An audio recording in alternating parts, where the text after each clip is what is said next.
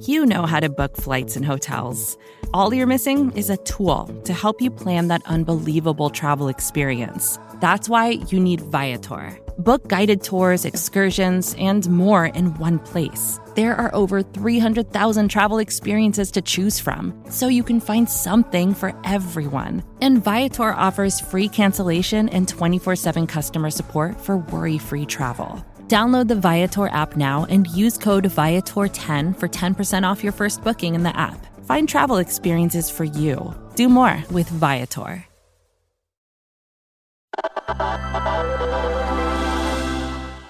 It's Recode Daily. I'm Adam Clark Estes. A year ago, something big was happening on Facebook, Twitter, and other social media platforms. People were getting banned, like hundreds of thousands of them. At the time, the United States was still reeling after the January 6 riots, and these companies realized that they couldn't just keep kicking the can down the road when it came to dealing with extremists. The crackdown has been called the Great Deplatforming, and it affected everyone from violent militia groups to Donald Trump. Recode senior correspondent Shirin Ghaffary has been following this story for months, and she joins us now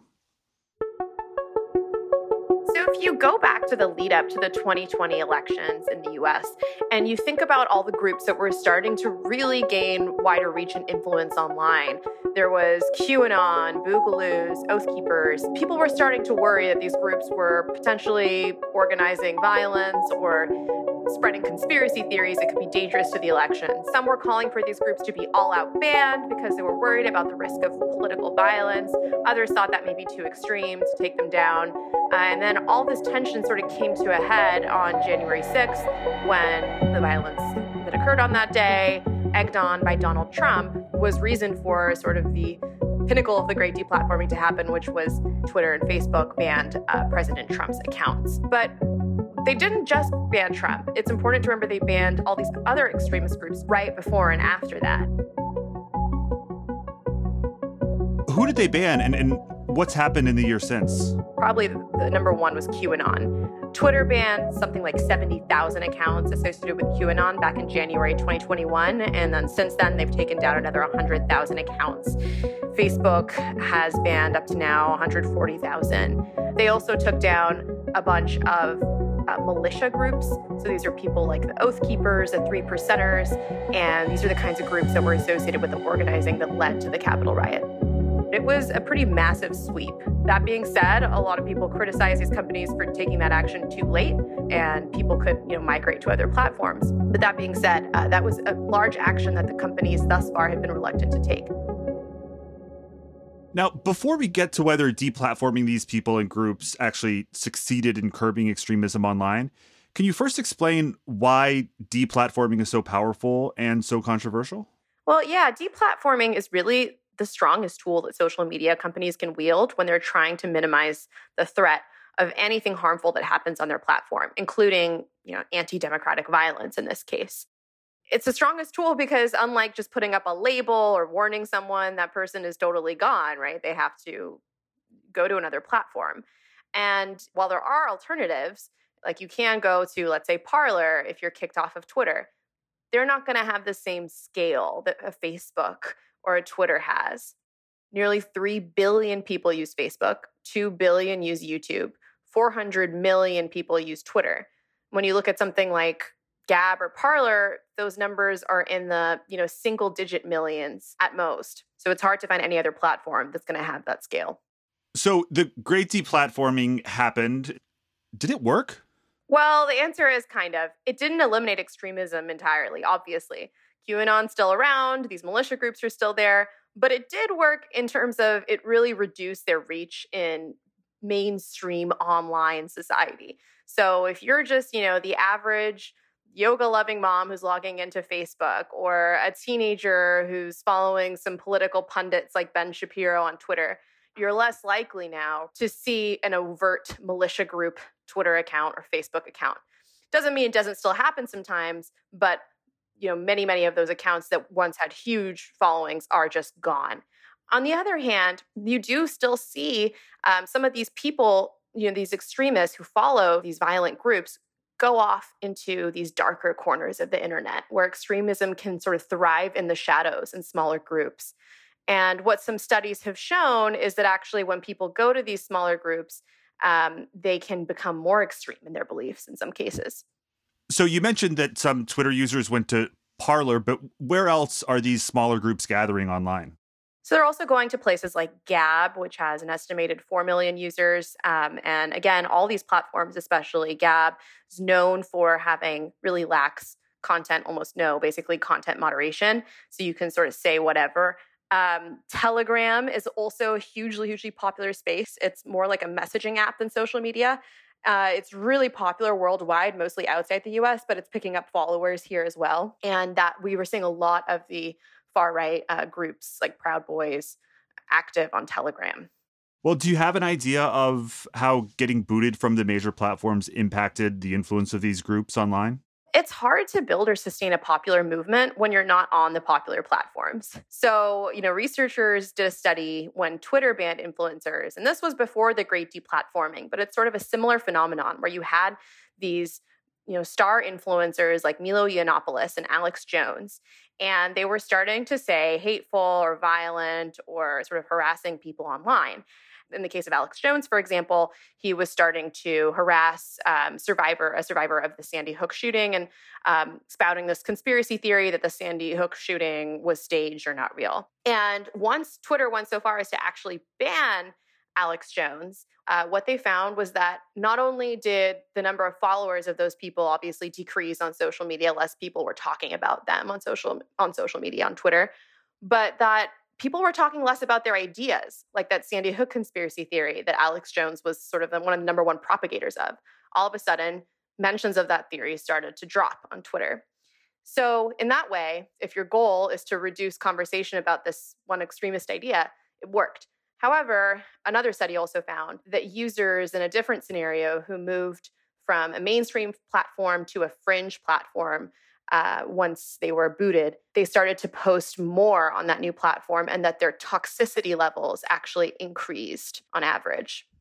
So it sounds like there's a pretty tricky trade off here with deplatforming. In the short term, it can be helpful, but it doesn't eliminate extremism or extremists. In fact, putting them in echo chambers might make the problem worse? Yeah, you know, it's really hard to say. Overall, um, you know, what one one expert told me, Cassie Miller from the Southern Poverty Law Center, who she follows Proud Boys and other extremist groups, she said, "Look, deplatforming works, but we have to accept that there's no silver bullet.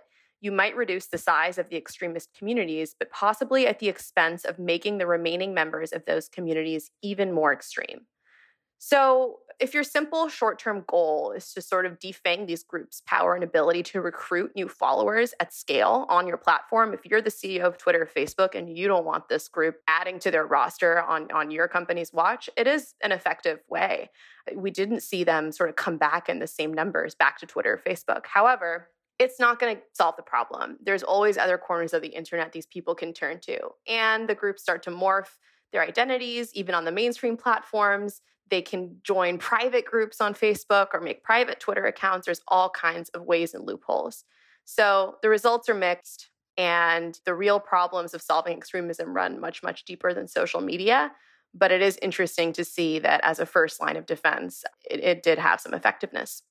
Well, this feels like the worst game of whack a mole ever. Yep. What are experts saying about, uh, you know, any blind spots we might have when it comes to tracking how extremist groups are organizing? So they're really worried about what's happening in these smaller groups and smaller channels. So, particularly stuff that's going undetected, like Facebook groups and private Twitter accounts and major social media platforms, even though they have these rules and they did these big sweeps, they still sometimes, you know, fail to to find people who are finding these loopholes and ways around it. Facebook, as recently as early January, Facebook's recommendation algorithm was still promoting uh, to some users militia content posted by groups such as the Three Percenters, whose members have been charged with conspiracy in the Capitol riot. That was from a report from the Tech Transparency Project. And then also, people are really just worried about what what's going on on those alternative sites that have no rules or way fewer rules, like Parler or Gab. You know, a Cassie Miller, who I mentioned earlier at the Southern Poverty Law Center, was saying that Proud Boys have a huge presence on Telegram and they're recruiting new members there and they do it in local chapters. So there's this higher risk of smaller scale and more extreme kind of organizing that can happen there. Well, to talk about Facebook specifically, it sounds like Facebook banned over 100,000 uh, accounts and groups, but it still has a private group problem. Like the public can't see what's happening in the groups, and it turns out bad things are happening, and Facebook isn't catching it. How, how does the company respond? Meta, the parent company of Facebook, they did take down some of those groups that were identified in the Tech Transparency Project's report. And more broadly, they said that you know their policies in setting uh, stricter standards about banning extremist groups and taking down some of those groups I mentioned, that it did overall help reduce the volume of violent and hateful speech on their platform. So they've been doing internal research on this and they have come to sort of the same conclusion that outside experts have come to, which is that again, deplatforming hateful groups can be effective to minimize conversation about those extremist ideologies that they're discussing. Twitter didn't go into as much detail, um, didn't decline to comment about exactly what the impact has been of their massive deplatforming of these extremist groups, but uh, they have sort of touted these actions as examples that they are taking this threat seriously and continue to. Well, it sounds like we know that deplatforming can work if social media companies are willing to take the step. And we've also seen social media companies have a hard time making that call. Right. The question is whether these rules are going to be applied equally. So, you know, when you're a neo Nazi or you are a uh, extremist QAnon leader and you're you're posting stuff online, then it may be easy to ban that person. Um, but if you are like a mainstream politician or you are a major you know media figure and you say something that sort of crosses a line between being extremist or not that's where you get into a really great area for these social media companies about whether or not they should actually go so far as to ban the person and you have to remember that extremist ideology conspiracy theories have been on the rise in US politics over the past few years that it, extremism in some ways has become more mainstream one in four Americans say violence against the government is sometimes justified the majority of Republicans say they believe the 2020 election was stolen from former President Trump. And we have the 2022 elections approaching. That is where we're going to see a real pressure test for these social media companies because there are at least 36 candidates, according to a recent Business Insider report, who are running for Congress who openly believe in QAnon.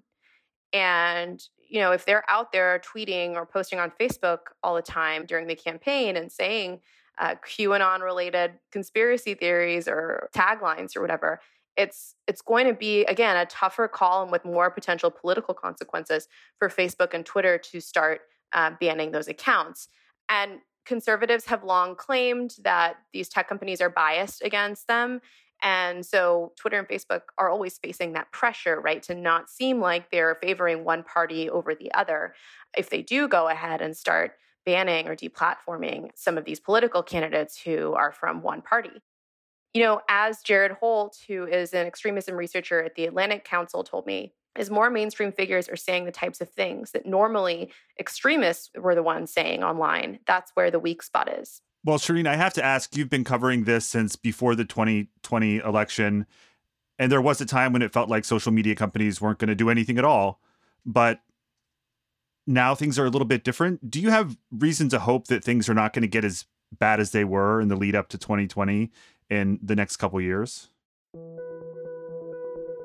Well, I do think now they have a precedent for dealing with this problem. Before, they had never really deplatformed political leaders, and they had not taken down these kinds of conspiracy theory groups like QAnon on such a massive scale. I think now that they've done it once, they're definitely more likely to do it again.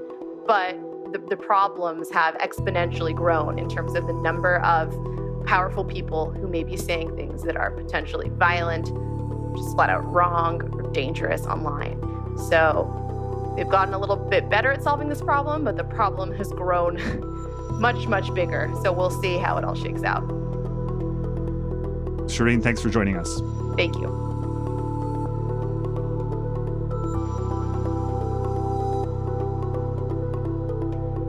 Today's episode was produced by Taylor Macon. Christian Ayala is our engineer, and I'm Adam Clark Estes. Email us at recodedaily at recode.net if you have any thoughts on the show or any topics you think we should cover. And if you feel like leaving us a rating or a review wherever you listen, we'd all really appreciate it. Thanks, and see you tomorrow.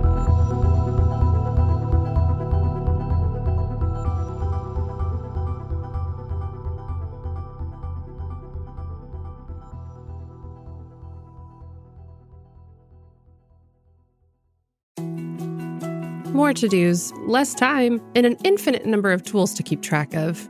Sometimes doing business has never felt harder, but you don't need a miracle to hit your goals. You can just use HubSpot because their all in one customer platform can make growing your business infinitely easier. Imagine this high quality leads, fast closing deals, wildly happy customers, and more benchmark breaking quarters. It's not a miracle, it's HubSpot. Visit HubSpot.com to get started today.